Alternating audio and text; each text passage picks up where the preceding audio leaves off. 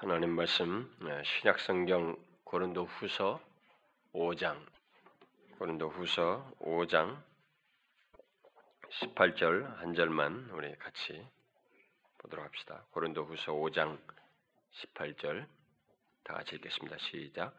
모든 것이 하나님께로 났나니 저가 그리스도로 말미암아 우리를 자기와 화목하게 하시고 또 우리에게 화목하게 하는 직책을 주셨으니 저가 그리스도로 말미암아 우리를 자기와 화목하게 하시고 또 우리에게 화목하게 하는 직책을 주셨으니 어, 다음 주는 우리가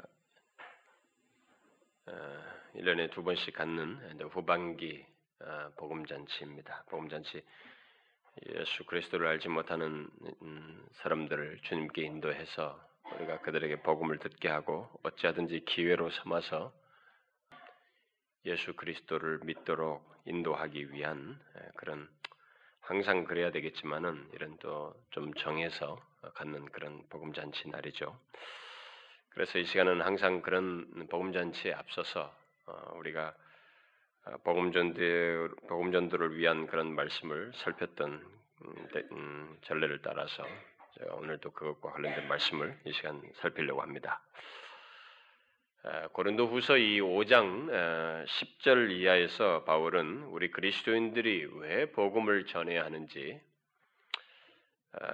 흔한 말로 왜 전도를 해야 하는지 그 이유에 해당하는 내용들을 예, 다각적으로 언급하고 있습니다. 우리는 그동안에 제가 이 복음잔치 전에 10절 예, 이하를 이렇게 틈틈이 살피면서 어, 그 이유들을 쭉 사실 그동안 살폈었습니다. 어, 그래서 오늘 본문 또한 그것에 계속되는 내용이죠. 어, 계속되는 내용인데 역시 우리 그리스도인들이 왜 복음을 전해야 하는지 그 이유와 동기가 되는 내용을 오늘 본문에서도 말해주고 있습니다. 예수 그리스도를 믿고 난 뒤에 음, 우리는 모두 복음을 전하고 싶은 마음의 어떤 움직임과 감동을 갖게 됩니다. 어, 예수를 믿고 하나님을 만나는 그 감격이 이렇게 그 사마리아 여인이 그 우물가에서 예수님 만나고 난 다음에 막 달려가 가지고 자기 동네에 가서 자기가 예수를 만난 거, 메시아를 만난 것을 말하는 것처럼 예수를 만난 것에 대해서 이렇게 입이 가만히 이게 침묵을 하지 못하게 만듭니다. 우리가 뭔가 이것을 가만히 좀 쑤셔서 못 견디게 되는 뭔가 누군가에게라도 말하려고 하는 어? 에, 그래서 그런 마음의 움직임과 감동을 우리들이 보통 갖게 됩니다. 그것은 사실 그 자신을 구원하신 예수 그리스도의 대속의 은혜에 대한 감동과 함께 우리 안에 거하게 되는 그 성령으로 말미암아서 있게 되는 거룩한 역사죠. 신적인 역사입니다. 사람들은 이게 단순히 이게 뭔가를 말하는 것으로 아는데 진정한 복음 전도의 그 바로는 어, 바로 그런 신적인 근거에 의해서입니다.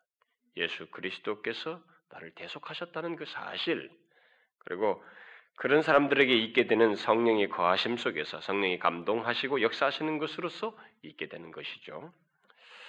그 때문에 그리스도인에게 있어서 전도는 상당히 자연스러운 것입니다. 아, 그런 맥락에서 굉장히 자연스럽죠. 그래서 신약 성경은 이 사실을 이런 그 자연스러운 복음 전도가 하나님의 백성들 그리스도인들에게 자연스럽다는 사실을 아주 줄기차게 말하고 있죠. 어, 예수님의 삶 자체도 그렇죠. 예수님의 삶도 잃어버린 영혼을 찾기 위해서 내가 이 자리에 왔, 이곳에 왔다. 어, 복음 전도적이죠. 항상 복음을 전하는 것이 자신의 삶이었습니다. 그리고 제자들에게 당부한 말씀도 계속 복음 전도에 대해서 자기를 보고 복음 전도하는 것을 나를 따라서 이렇게 하도록 어, 내 뒤를 쫓아라고 그렇게 말씀하셨죠. 그리고 마지막 떠나기 전에 유언할 때도 예, 땅 끝까지 복음을 전하라. 그리고 실제로 그 이후에 사도들의 그 제자들의 그 행적을 보게 되면 그런 행적을 기록한 사도행전도 처음부터 끝까지 복음 전도에 대한 내용입니다. 또 사도들이 각 서신을 보낸 거 보면 자신들이 복음을 전도하면서 생겨나는 일들, 어, 그러면서 어, 복음을 전해야 할 이유와 근거가 되는 그런 내용들을 또 교리적으로 체계적으로 말을 하고 있죠. 그래서 성경 신약 성경 어디를 펴든 우리는 아, 우리 그리스도인의 삶은 항상 복음 전도적이어야 된다고 하는 것을 쭉 전체가 다 말을 해주고 있습니다.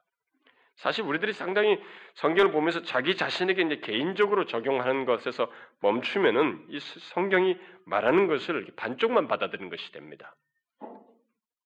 실제로 많은 사람들이 이제 거기서 멈추는 경우가 많죠. 자기에게 개인적으로 감동되는 것에만 이게 뭐 찬송을 부를 때든 가사든 뭐 어, 말씀이든 간에 자기에게 감동되는 것에만 멈추게 되는데 성경은 모든 기록 자체가 어, 그런 복음전도적인 내용들을 다 담고 있죠.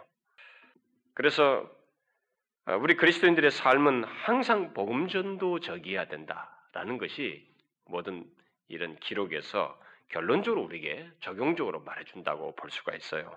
그러니까 우리가 직장과 사회생활과 어떤 친구들과의 만남이든 뭐 이런저런 자리든 기회든 심지어 기회가 주어지지 않을 때조차도 우리 그리스도인들은 복음을 전하는 자이어야 된다. 그러니까 복음을 전하고자 하는 그 모든 그 어, 새로운 삶의 그런 태도와 방식을 가지고 그 허락되는 환경들을 우리가 접해야 된다는 것이 어, 실제 예수님은 일부러 그 가기도 하잖아요. 음, 일부러 가, 기도 하고 심지어 잔치에도 가고 어, 가셔서 어, 그, 그 자리를 빌어서 또 복음을 전하고 예, 우리가 그렇게 모든 삶이 예, 복음 전도적이어야 된다라는 것을 성경은 줄기차게 말합니다. 그래서 성경에는 그 복음을 전하는 이 권면이 가득 차 있죠. 어, 그 모범적인 사례들과 복음을 전하라는 직접적인 명령과 권면들 이런 것들로 가득 차 있어요.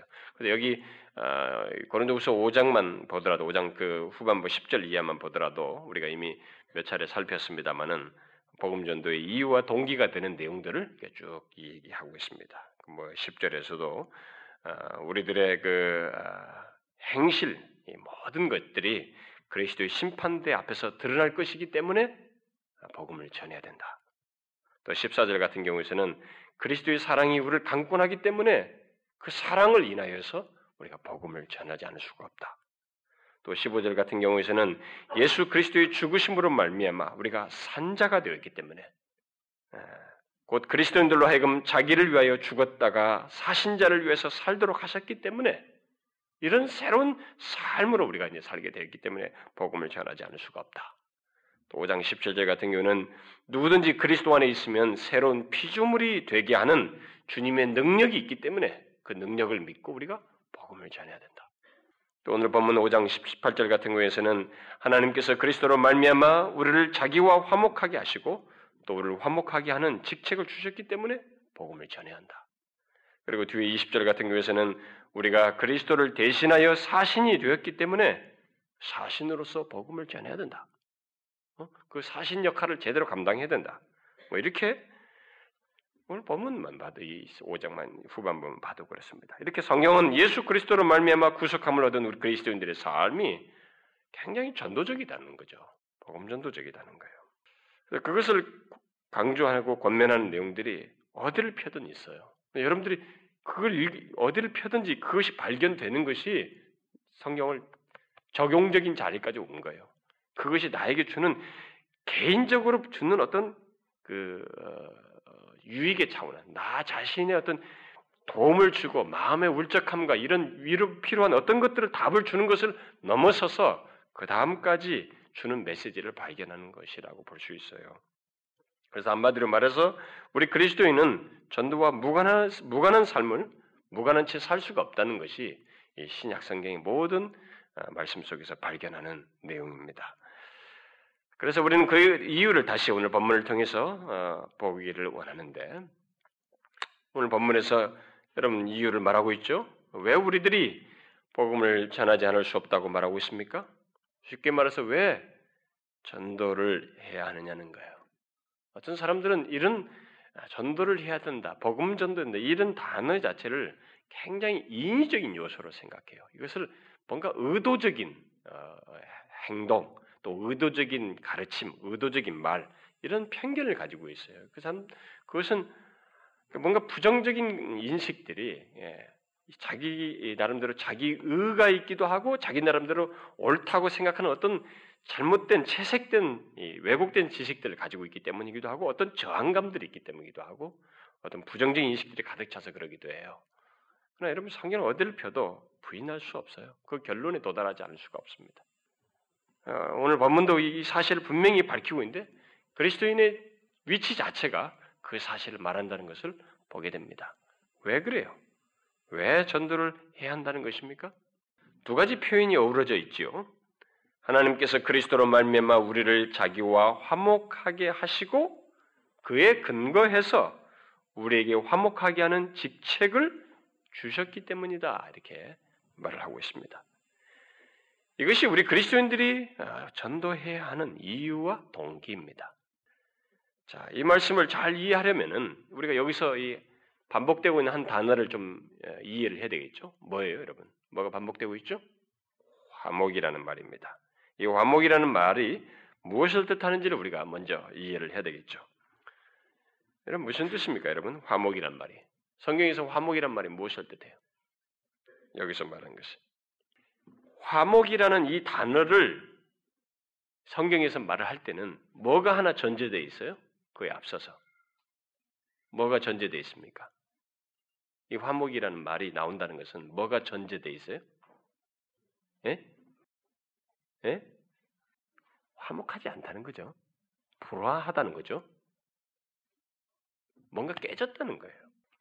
화목이 필요한 상태가 있다는 것을 전제하는 거죠. 인간은 하나님과 화목이 깨어진 상태에 있고 불화한 상태에 있으면 화목을 필요로 하는 상태에 있다는 것입니다. 그것이 전제되어 있어요. 하나님과 단절된 상태. 흔히 사람들이 이런 말을 많이 쓰죠. 소외된 상태를. 인간은 나면서부터 하나님으로부터 소외됐다는 거죠. 여러분, 소외라고 하는 것이 참 인간에게 무서운 것입니다. 그렇죠? 사람을 어떻게 자꾸 소외시킨다, 그러죠? 우리가 소외시킨다고 할 때, 정말로 그 힘들어요, 여러분. 소외된다는 거. 우리가 왕따도 뭐, 왕따 때문에 사람들이 막 자살까지 하잖아요. 소외된다는 것만큼 사람이 참 견디기 어려운 게 없습니다. 그래서 인간이 소외됨의 극치에 이르게 되면 인간은 마지막 극단적인 생각을 꼭 거의 하게 됩니다. 어디도 없다는 거죠. 어? 자기가 아무도 자기로부터 자기와 가까이 관계를 가지고 뭔가 이 자기와 어떤 이 관계를 가지고 있지 않고 나아갈 수도 없고 도움을 입을 수도 없다라는 생각이 들 때 사람들은 극단적인 생각이 빠집니다. 극단적인 소외는 극단적인 생각으로 이어져서 극단, 결국 죽음, 자살 이쪽으로 나아가게 돼요. 인간에게 소외는 거의 마지막 장면이라고 볼 수 있어요. 근데 성경은 인간이 근본적으로 이 세상에 태어나면서부터 소외되어 있다는 것입니다. 하나님으로부터. 소외되어 있다는 거예요. 하나님과 불화하다는 것입니다. 그러니까 소외되어 있어서 소외된 인간이기 때문에 그 소외된 상태에서 결국 막다른 길에 밖에 못 간다는 거죠. 뭐예요? 죽음, 멸망. 인간에게 왜 사망이 오는가? 왜 죽음이 있는가? 그리고 왜 죽고 난 이후에 심판, 멸망이라는 것이 있는가? 그것은 하나님으로부터 소외됐기 때문에 그래요. 소외는 이런 최종적인 것으로 나가게 되는 거예요. 인간은 소외되어 있다는 것입니다. 그래서 사실 그것을 조금씩 조금씩 느껴요. 태어나면서 성장하면서 뭔가 이 인간들 관계 속에서 막 부모와의 관계, 형제와의 관계 막 살아가는데도 이 영혼의 소외감을 느끼는 것입니다. 어디서도 안 채워져. 영화를 아무리 많이 보고 스포츠를 아무리 말하고 마약을 많이 먹어도 인간의 영혼 속에 있는 소외감이 채워지지가 않아요. 그게 있는 것입니다. 그 요소가 있어요. 그게 뭐냐? 왜? 바로 하나님과 불화하다는 것입니다. 화목을 필요로 하는 상태에 있다는 거예요. 본문의 화목은 바로 그 사실을 전제해서 말하고 있는 것입니다. 인간은 모두 이 세상에 태어난 모든 인간은 바로 그런 상태에 있다는 거죠. 예수를 믿지 않은 모든 사람들이 지금 바로 그 상태에 있죠. 그리고 예수 믿기 이전에 우리들이 바로 그런 상태에 있었습니다.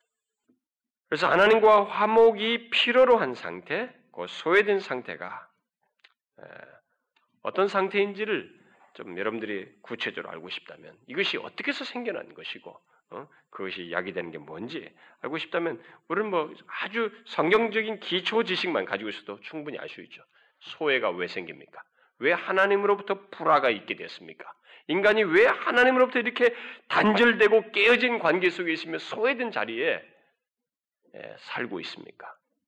그런 상태에 왜 머물러 있어요? 왜 그렇습니까? 인간이 왜 소외된 상태에 있어요? 하나님과 인간의 이런 소외됨, 깨어짐, 단절, 불화 이것이 왜 약이 됐어요? 무엇으로 인해서 약이 됐습니까? 죄죠. 바로 이런 면에서 우리가 죄를 생각해야 돼요. 죄. 이걸 톡톡톡 듣거든요, 우리들이. 죄라는 것에 대해서 우리가 아주 쉽게 생각합니다. 간단하게 생각해. 죄는 엄청난 거예요, 이런 면에서. 하나님과 이 좋은 관계를 팍 깨버리는 거예요. 참 엄청난 거죠. 죄는 하나님과의 관계를 깨뜨리고 하나님으로부터 소외된 상태. 이 상태에 머물게 하며 하나님과 의사소통이 안 되는 그런 관계에 머물게 한 것입니다. 뭐 어떤 어려움이 있어도 무슨 문제가 있어도 의사소통만 되면 뭐가 되잖아요. 우리가 뭐 이북하고도 뭔가 좀 해보려고 자꾸는 뭐 의사소통 하려고 해요. 뭔가 이게 서로 주거니 받거서 말을 통하게 해서 좀 뭔가 끌어당기려고 하는 거잖아요. 그걸 위해서 막 난리를 치는 거 아니겠어요? 그러니까 말이 안 통한다는 거, 서로 대화가 지금 채널이 없다는 것이 얼마나 힘든지 모릅니다. 여러분 부부 사이에서도 의사소통이 안 돼 보십시오. 이건 뭐 밖에 있는 친구보다도 못해요, 여러분.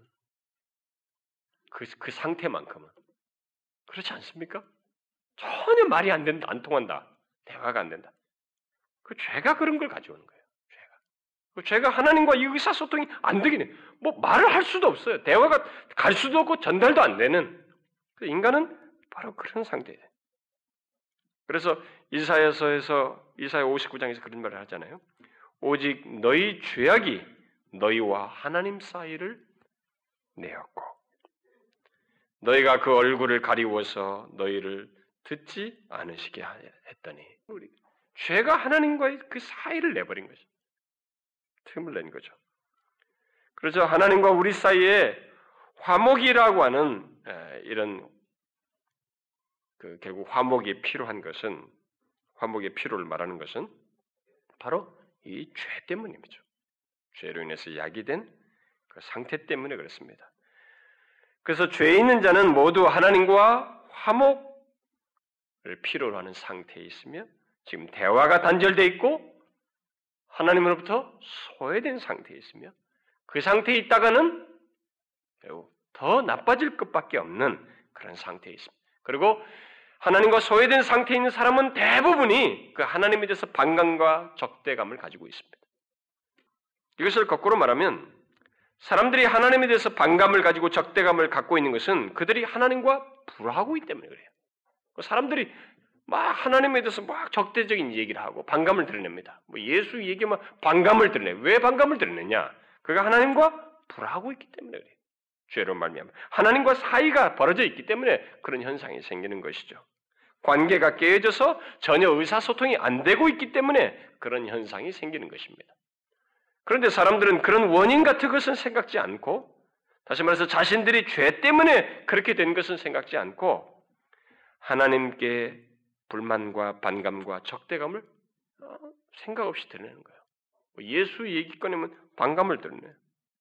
자신이 자신의 죄로 말며 하나님과 이렇게 어? 사이가 벌어져 있고 소외돼 있어서 그런데 그런 건 하나도 생각 안 하고 그냥 반감과 적대감을 드러내요.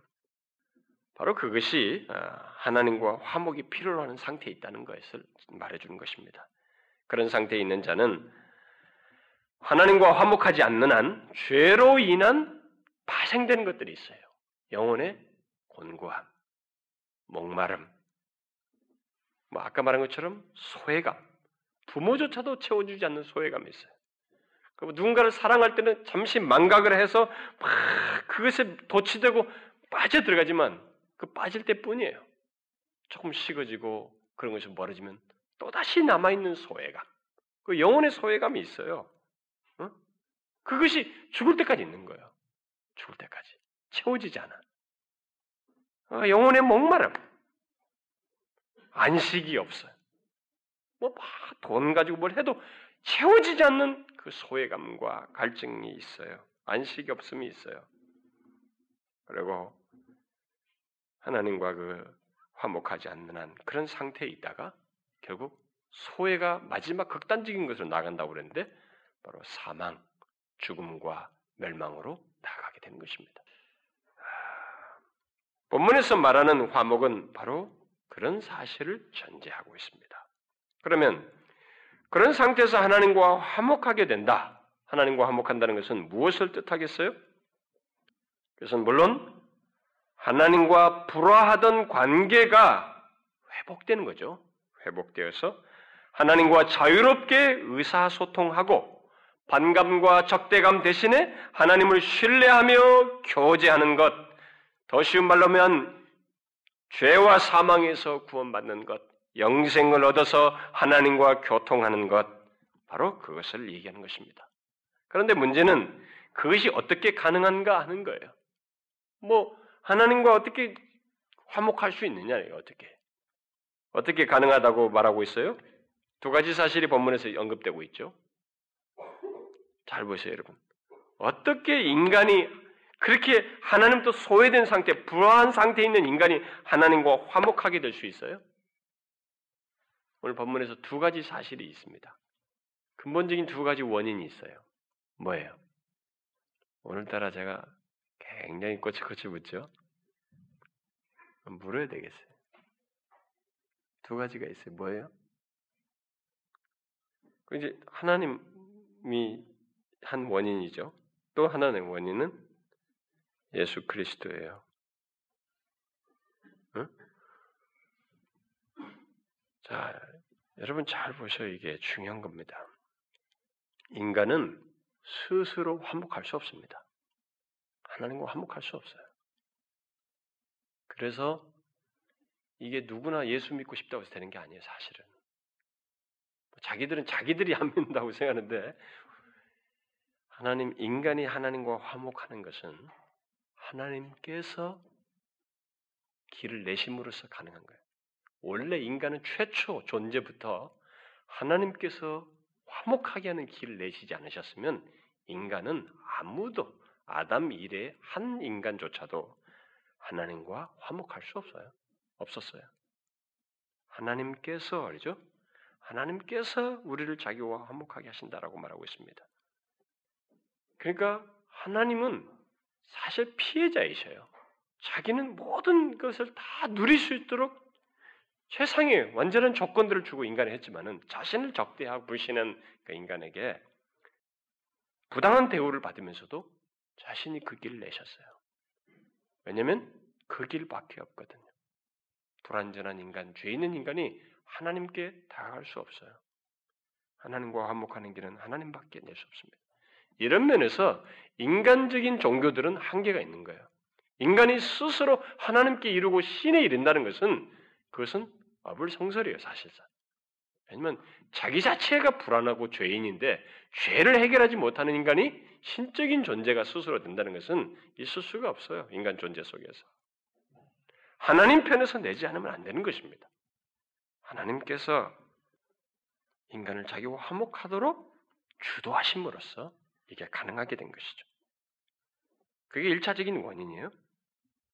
그럼 또 다른 원인은 예수 그리스도입니다. 하나님께서 주도적으로 이 길을 내시는데 그 일을 하기 위해서는 반드시 통과해야 치러야 할 한 가지가 있단 말이에요. 화목하기 위해서. 뭐예요? 아까 화목에 불화하기는 화목을 깨뜨리게 된 불화의 원인이 뭐라고 그랬어요? 죄란 말이에요. 죄를 해결해야 되는 것입니다. 하나님은 죄만큼은 스스로 없다. 이렇게 처리하지 못해요. 제가 옛날에 십자가 설교 때 고난 주연 설교할 때 그런 얘기 했죠. 하나님은 최초의 천지를 말씀으로 창조하셨습니다. 빛이 있으라. 빛이 있었어요. 그러나 죄가 없어지는 문제는 말씀으로 못 하십니다. 죄가 없어져라. 이렇게 못 하셔요. 하나님이 못 하시는 게 바로 죄예요. 자기 자신은 죄도 짓지도 못할 뿐만 아니라 죄를 스스로 어떻게 그냥 근거 없이 처리하지 못하십니다. 왜냐하면 자신의 속성 때문에 거룩하심 때문에 어떻게 해요? 죄는 죄가 요구하는 것을 처리함으로써만 가능하단 말이에요. 그러지 않고는 거룩하신 하나님과 화목할 수 없단 말이에요. 그래서 죄 없으신 독생자 예수 그리스도께서 오셔서 그 죄를 지시는 십자가의 죽으심을 통해서 소위 화목을 가능하게 하는 거예요. 그래서 예수 그리스도로 말미암아 화목하게 하셨다. 그가 죄를 대신 지시고 하나님과 우리 사이를 연결하는 화목하게 하는 이 일을 하신 것입니다. 인간이 화목하는 길은 화목의 이 걸림돌인 죄를 반드시 해결해야 하는데 그게 예수 그리스도께서 행하셨다. 화목하는 길은 이런 면에서 보면 전적으로 하나님으로부터 가능해요. 인간이 예수를 믿는 것에 대해서 교만하지 말아야 될 내용이 바로 이거예요. 사람들이 자꾸 자기가 예수를 믿을 수 있다고 생각하는 거예요. 와도, 와도 자기가 스스로 예수 믿지 못해요. 그 과정이 필요로 할 뿐이지, 진짜 자기 자신이 예수를 믿는 것은 하나님과 죄인 된 자기 자신이 죄 없으신 영원하신 생명을 주시는 하나님과 화목하게 되는 일은 하나님으로부터 그의 은혜로 예수 그리스도의 대속에 근거해서만 가능한 것입니다. 죄가 해결되지 않고는 화목하게 될 수 없어요. 하나님과. 그래서 예수 그리스도께서 십자가에서 행하신 것 아니에요? 그래서 예수 그리스도를 통하지 않고는 그 누구도 하나님과 화목할 수 없고 하나님께 나아갈 수 없습니다. 제가 지금 조금 전에 말한 이 말이 너무 간단하죠?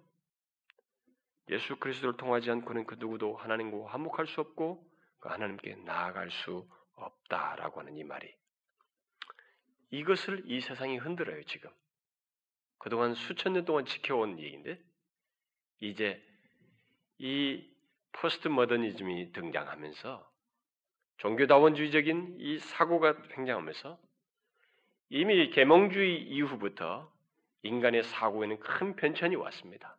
그동안에 이 세상 우주는 신에 의해서 지도된다라는 그런 사고가 팽배해 있었는데 그것이 타락하니까 그것에 대한 반감으로 인간이 이성을 우위에 놓기 시작하면서 가지고 왔던 인간의 철학 사상 하나가 뭐냐면 인간이 만물의 척도다 하는.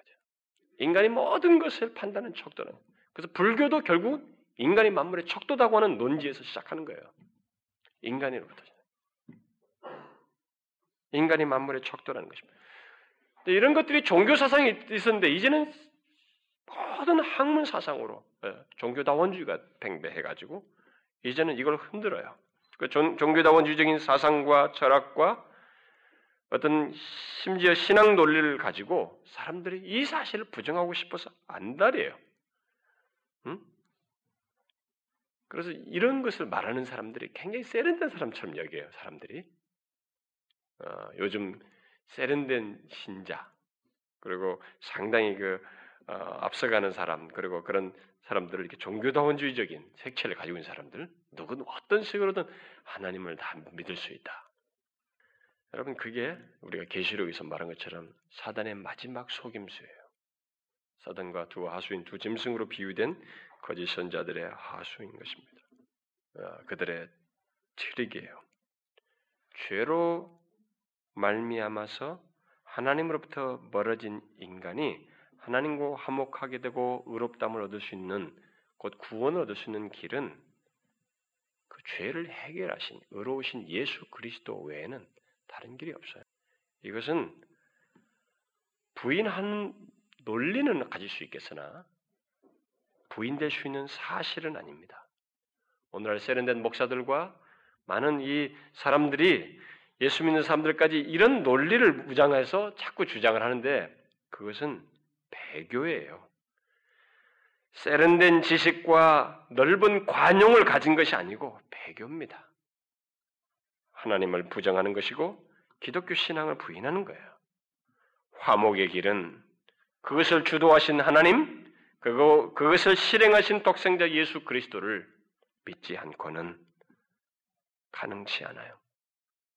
죄악 가운데서 하나님과 불화한 인간이 스스로 하나님과 화목할 수 있는 길은 없어요. 오직 예수 그리스도로 말미암아서 십자가에서 대속하신 그 대속의 은혜로 말미암아서만 가능합니다. 여러분들은 너무 익숙한 내용이고 뻔한 얘기가 그거야 뭐 당근이죠. 어? 너무 쉬운 얘기예요. 아니에요, 여러분. 이걸 흔들어 버려요. 그리고 이 세상에 자꾸 빨려 들어가면 이게 흔들려요. 그래서 어떤 현상이 벌어냐면 주님이 나에게 절대적인 지배자가 안 돼. 내가 주님을 흔들어요. 거기에 여러분 마더니즘, 인간이 만물의 척도의 그런 사상 논리예요. 신앙이 그런 식으로 바뀌어 나가는 것도 다 그거예요, 결국. 여러분, 그리스도를 통하지 않고는 하나님과 화목할 수 없어요. 우주 만물의 모든 역사는 창조주는 한 분밖에 없어요.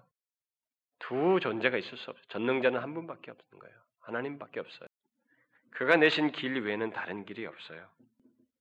그래서 바로 그 예수 그리스도를 믿지 않으면 누구도 하나님과 화목할 수 없습니다. 반대로 말하면 누구든지 예수 그리스도를 믿으면 그는 하나님과 화목할 수 있어요. 그를 통해서. 하나님과 불화의 원인인 죄와 죄로 인해서 파생되는 모든 것, 진노, 사망, 멸망으로부터 해결됨을 해결될 뿐만 아니라 하나님 안에서 안식하고 자유하게 되며 하나님과 자유로운 의사소통을 하고 교제를 갖는 영혼의 안식을 갖게 됩니다. 그 길밖에 없어요. 바로 이 사실을 오늘 본문이 오늘 상반절에서 말을 하고 있는 것입니다. 저가 그리스도로 말미암아 우리를 곧 예수 그리스도를 믿는 우리를 자기와 화목하게 하셨으니 예수 그리스도를 믿는 자는 그런 면에서 하나님과 화목하게 된 자입니다. 그런데 우리는 여기서 한 가지 질문을 하게 됩니다. 그것은 하나님께서 예수 그리스도로 말미암아 화목하게 하신 그 역사를 그러면 구체적으로 어떤 과정 속에서 우리 현실 세계 속에서 어떤 과정 속에서 그것을 나타내시는가라는 거예요. 음? 하나님께서 예수 그리스도로 말미암아 화목하게 하시는 그 역사를 어떤 대상과 그런 역사를 어떻게 구체적으로 적용하시고 드러내시는가라는 거예요. 어떤 과정 속에서 저와 여러분에게 이런 하나님과 화목하게 되는 일이 있어요? 어떤 과정을 통해서? 예? 어떤 A라는 한 사람이 이 세상에 어떤 A라는 사람이 있다면 그가 어떻게 하나님과 화목하게 될 수 있습니까? 그 사람이 하나님과 화목하게 되는 이 사실을 확인하고 화목하게 된 자로서 삶을 사는 것이 어떻게 가능해요? 어떤 과정 속에서? 네, 복음 전도를 통해서. 전도를 통해서요. 복음을 듣지 않고 하나님과 화목하게 될 수 없습니다. 복음을 듣지 않고 하나님과 화목할 수 없어요. 모두 이 전도, 그 복음을 들음으로써 하나님과 화목하게 됩니다.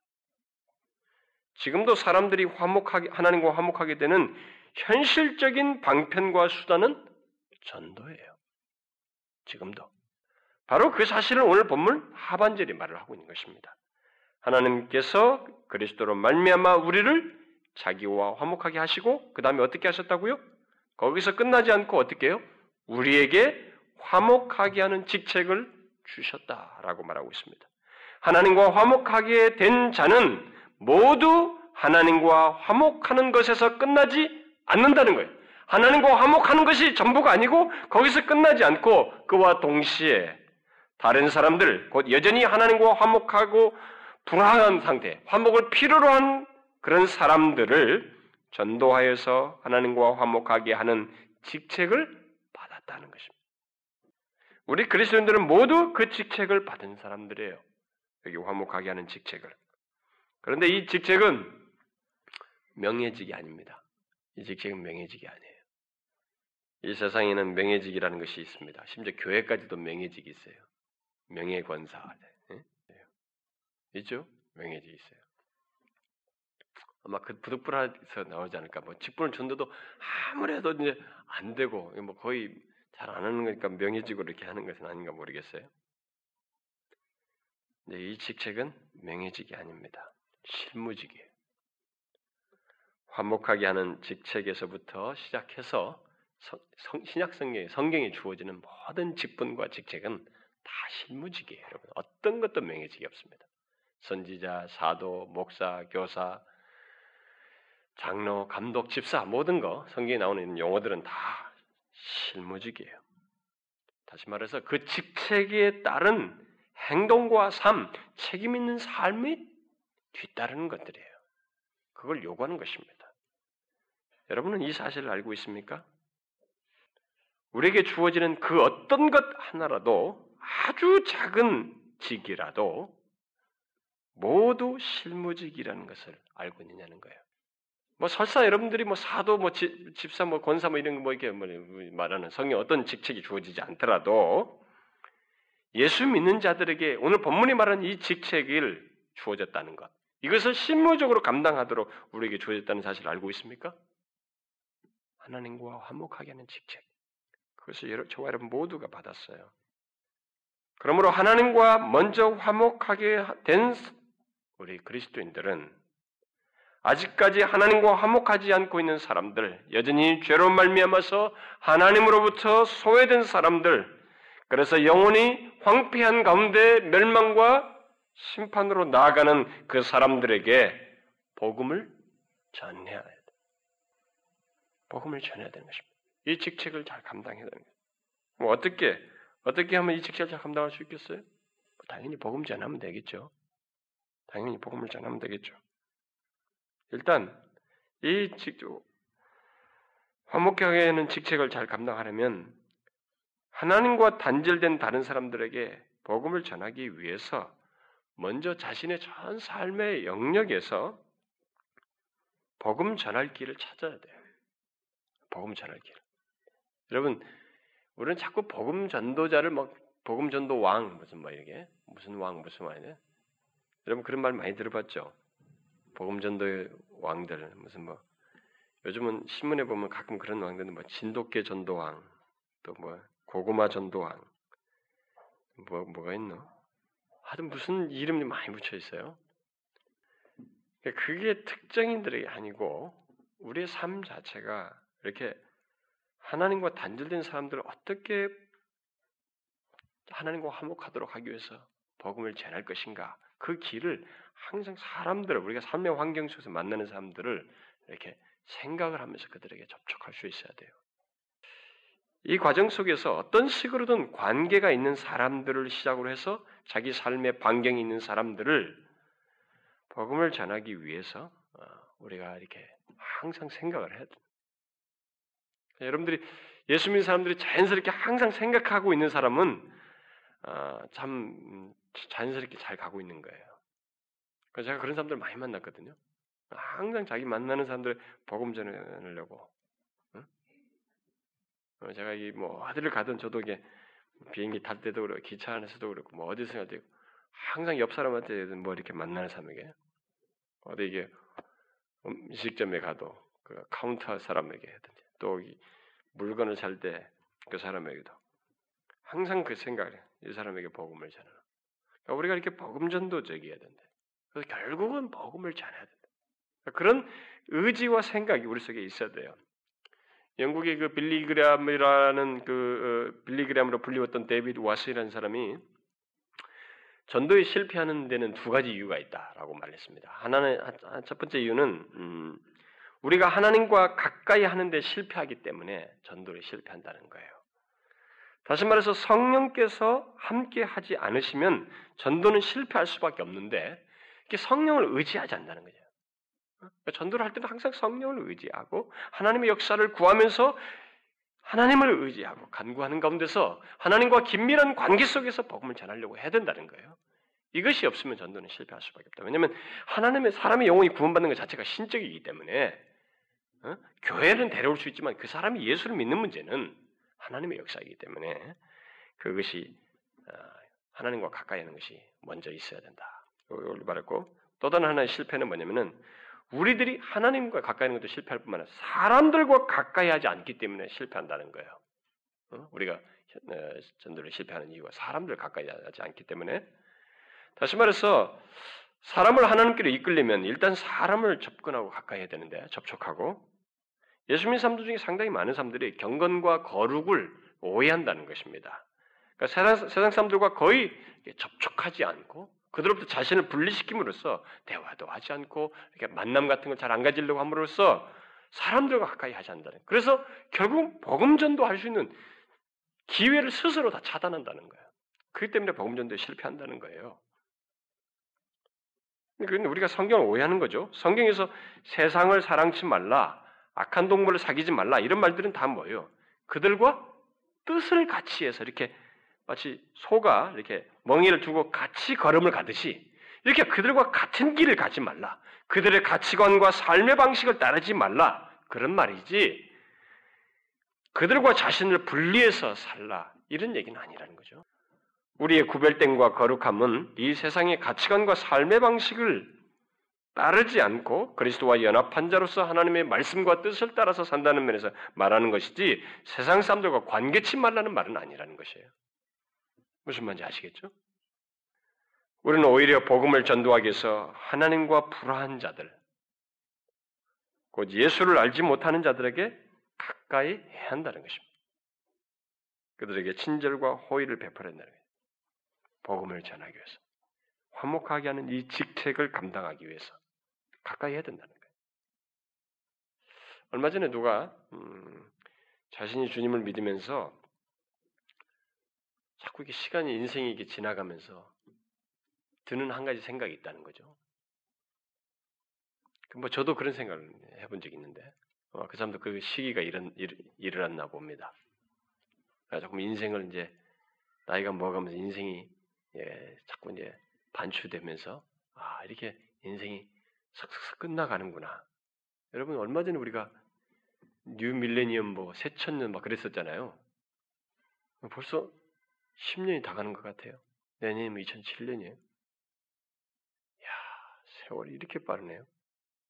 나는 얼마 전에 2000년이 1999, 뭐 2000년 뭐 아주 시끄러웠던 것 같은데 진짜 10년 단위로 갑니다. 그 아마 그런 것을 더 느껴서 그렇겠죠. 세월이 흘러가는데 그래서 주님을 믿으면서 이게 세월이 흘러감에 따라서 갖게 되는 생각이 하나 있는데 그것은 남은 여생을 어떻게 보낼까라는 생각이라는 거죠. 남은 여생을 어떻게 보낼까? 여러분 그런 생각 안 들어요? 신앙생활 하는 사람들은 그런 생각이 조금 나이가 먹으면서 듭니다. 아마 청년기는 조금 덜 할지 모르겠어요. 3, 예, 40대에 들어서고 40대를 넘어가면 아마 그런 생각이 문득문득 들지 않을까. 아, 남은 여생을 어떻게 보낼까? 그런데 그런 질문과 함께 자연스럽게 내려지는 결론은 참 주님을 부지런히 증거하면서 주님 앞에 서야 되겠구나 라고 하는 결론이라는 거예요. 여러분 그게 자연스러운 거예요. 제가 만났던 많은 신실한 사람들이 그런 생각들을 가지고 남은 여생을 보내는 사람들이 많아요. 신실한 신자들. 저는 정상적인 신자들은 그리고 주님을 진실로 믿고 싶은 사람들은 다 그런 결론을 그런 질문과 결론을 가질 거라고 믿습니다. 안 가질 수가 없어요. 여러분들은 어때요? 여러분들은 그런 질문과 대답이 안 생깁니까? 그리스도인은 무엇을 하든 무엇이 되든 또 어떤 것을 이루기 위해서 힘쓰고 애쓰든 그 모든 것을 그 모든 것들 속에서 아니 그 모든 것들을 배경과 도구로 삼아서 화목하게 하는 직책을 감당하고자 하는 자입니다. 모든 것을 배경 속에서 우리는 그런 사람들이에요. 화목하게 하는 직책을. 그러니까 앞부분에서 그렇죠. 인간이 하나님과 화목하게 하는 것은 하나님께서 가능케 하신 거예요. 하나님 아버지께서 주도하시고 독생자 예수 그리스도 죄를 사하시면 된 거예요. 근데 이 영광스러운 일에 우리를 동참시킨 겁니다. 하나님 놀랍게도 우리를 사용하셔요. 화목하게 하는 직책을 주셔서. 그래서 이것은 영광스러운 직이에요. 그 천사도 흠모할 일이라고 찬송가에 나오잖아요. 천사도 흠모할 일이라고. 어? 천사는 우리처럼 이거 보험전도 못하거든 이렇게. 화목해 하라신. 이건 천사들도 못하는 일. 여러분, 여러분 예수 그리스도로 말미암아 하나님과 화목하게 된 우리는 다른 사람을 하나님과 화목하게 하는 직책을 받은 자라는 것을 기억하고 이 직책을 한 번이 아니라 우리 남은 여생 동안 주님 앞에 서기까지 감당하도록 주셨다는 것을 기억하고 충실히 감당하고자 해야 됩니다. 이 직책을 충실하게 감당하십시오.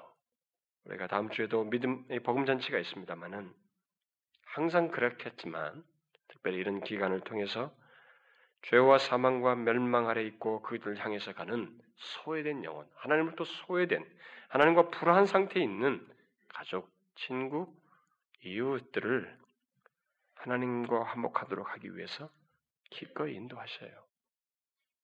더 이럴 때 이럴 때라도 한 번 더 신경을 쓰고 마음을 써서 이 직책을 잘 감당하는 우리들이 되자는 거예요. 그렇게 함으로써 복음을 듣고 이들이 예수 그리스도를 믿어서 세워지도록 우리가 이미 사도행전을 쭉 살펴보면서 봤죠? 복음에 대한 사람의 반응은 두 개예요. 강한 적대감과 반발. 예수 얘기 들으면 아주 싫어하는 반응이 있기 마련이고 하나는 꼬꾸라진다고. 복음을 듣는 사람이 있는 거예요. 그러니까 여러분들이 복음을 전하는 데서도 그 현상이 생길 것이고 데려와서도 그 현상이 생길 거예요.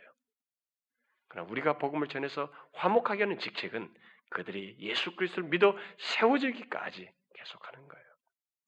이 일을 잘 감당하도록 우리 모두가 남은 여생 이 중대한 직책을 줬으니까 음, 이걸 잘 감당하자는 거예요. 여러분 아시겠어요? 네. 이건 영광스러운 직책입니다. 이 세상에서는 별걸 가지고 다 따집니다만, 뭐 배경이 어떠냐, 뭐 이거 따지지만 하나님은 이 직책을 잘 감당한 것을 가지고 우리에게 상 주셔요. 착하고 충성된 종아 이렇게 말씀하신 것입니다.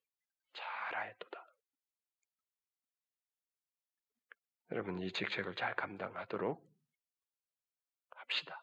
특별히 복음을 전함으로써 기도합시다.